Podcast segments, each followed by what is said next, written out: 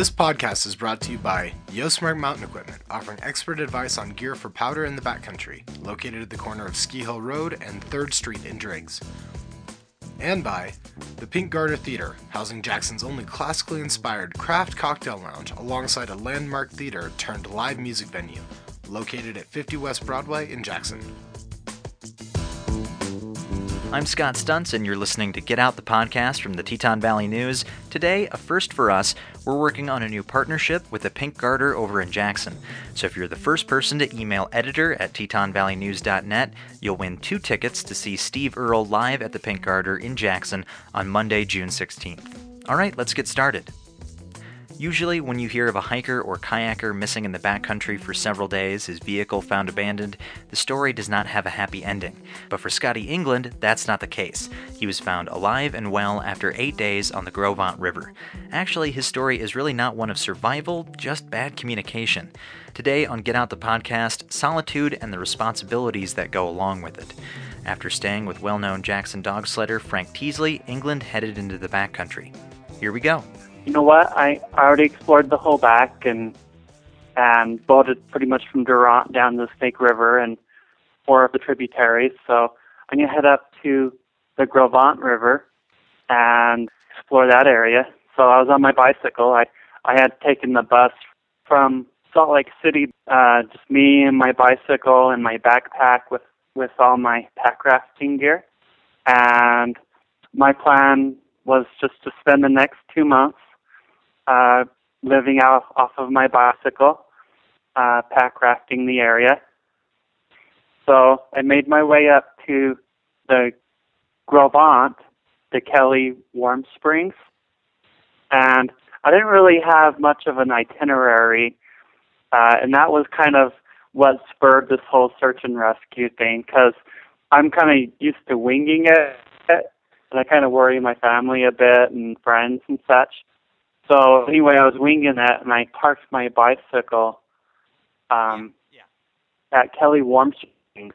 I had no idea that it was like part of the national park because it kind of looked like I guess the land around it was reac- reacquisitioned agricultural land, so it didn't kind of it didn't look like national park area, but but I I uh, locked up my bike there, and uh, decided I I had like left the camping gear that I didn't need inside my little bicycle trailer, and took my backpack and sleeping gear, and I took two weeks worth of food with me because, I mean, I thought maybe I'd be gone for, you know, up to a week, up to around a week, and I had let people know I'd be gone for around a week, but I wasn't really specific about it or anything.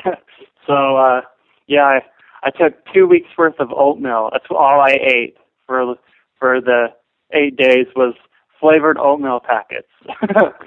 but I mean, I, I get used to it. My strategy has been to carry most of my food supply on my belly.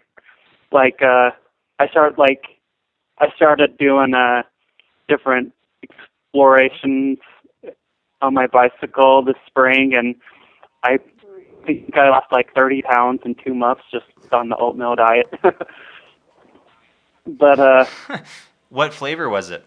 Oh, uh, it was a whole mixture of flavors. It was like everyone, everything there. that and multivitamins and so, dirty river water, bleached. Put two drops of bleach inside a quart of water, and that's what you drink. so so, how long did it take you to go down the uh, Gros Ventre? It took me uh, four days. It was four days of paddling, so it was a four-day hike up. Like the first day and a half, I hitched a ride with three different people, and then spent the next two and a half days hiking up the canyon and through the wilderness. It was really slow going because you know it was May and there was lots of mud and lots of snow and lots of fallen timber, and lots of uh, bear footprints and wolf footprints. It was pretty cool because back in Utah, you don't see too many of that. So it was a four day. Was in the weather because it rained like almost every single day, and especially like paddling back. I had to do a lot of uh, scouting the river because, you know, it was running really high. There's fallen timber in the steep river and rapids. And so you had to be like really careful just to make sure you don't get swept into obstacles like fallen trees and whatnot. And so it took four days, a good four days to go to get back. The last day I made really good time because some different tributaries came in and the water was really high. Like I put in at the river was flowing at 100 CFS and I put in, and where I took out it was flowing at 3,000 CFS. So it was an amazing trip. I went through different climate zones. Like I started up in the alpine area where there's lots of snow, and then you get down and it goes through like some meadows and it sounds like desert, and then you go back into the trees and stuff. Uh, by the time you make it down to Lower Slide Lake, so it was pretty great adventure.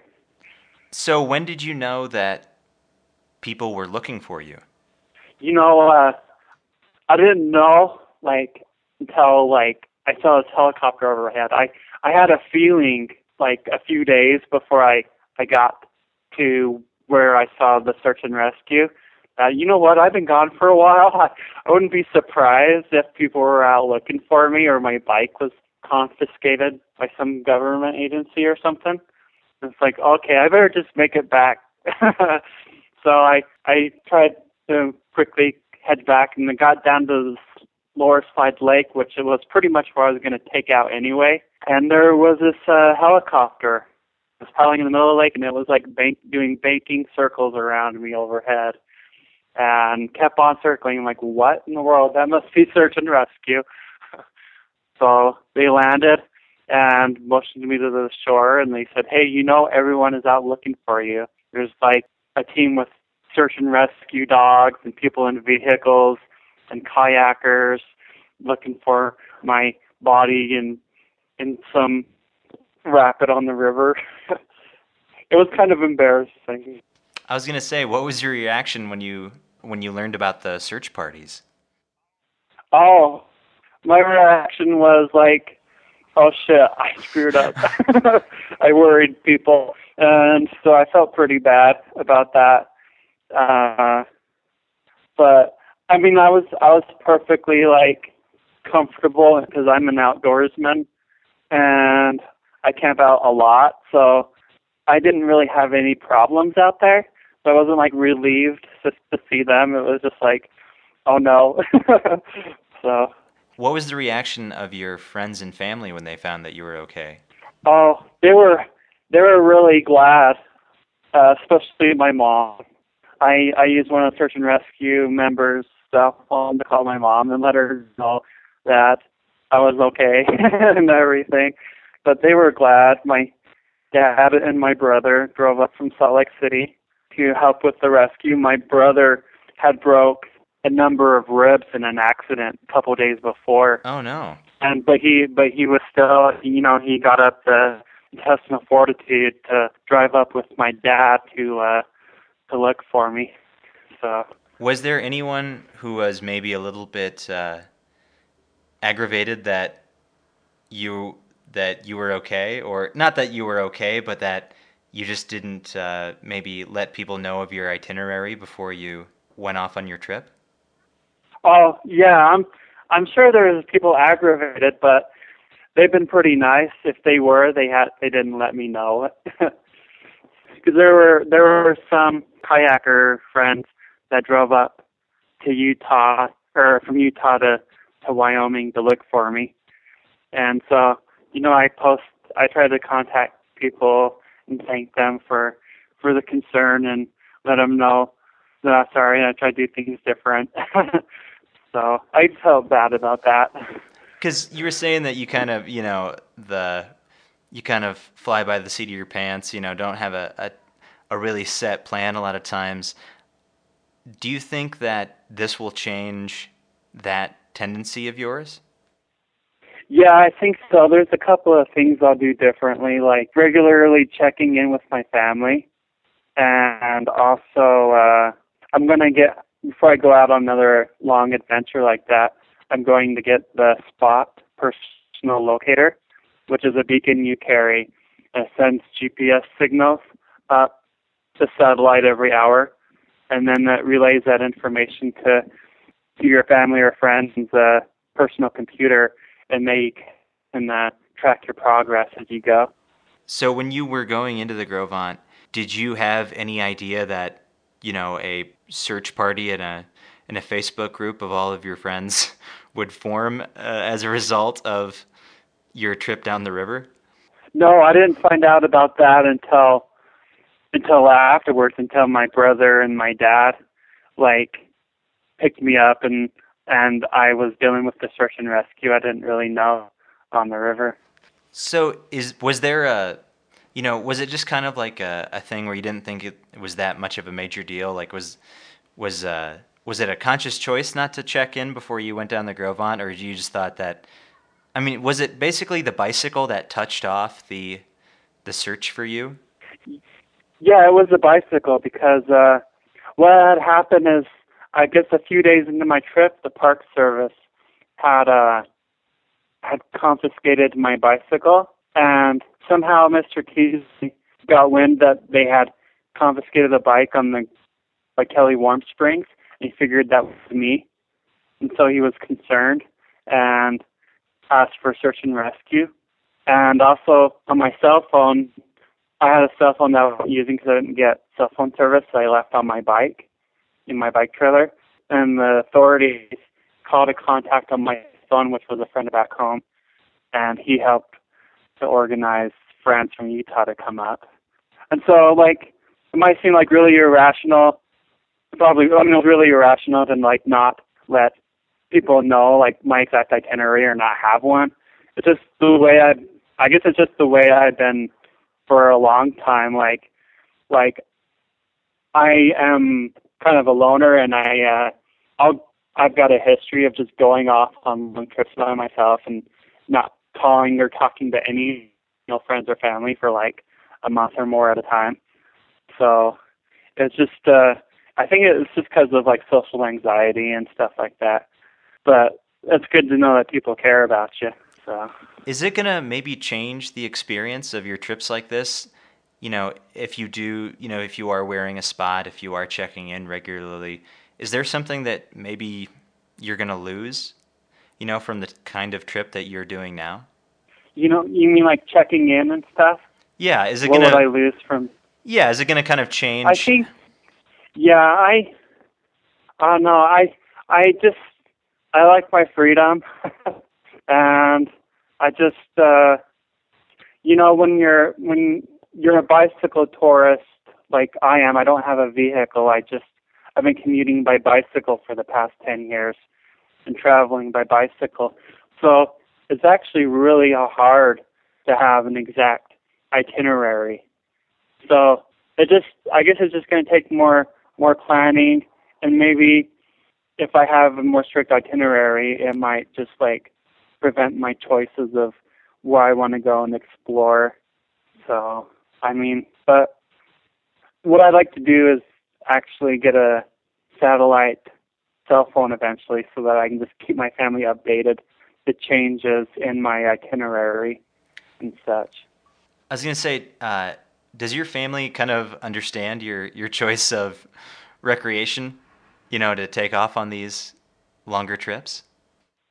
Yeah, I think so. I mean, like uh, my parents understand my love for nature and and solitude because uh, I mean, like my dad's always had a dream to to go off and build some cabin up in the remote mountains and and be self sufficient and stuff like that. And we've grown up camping and such, so they have an idea.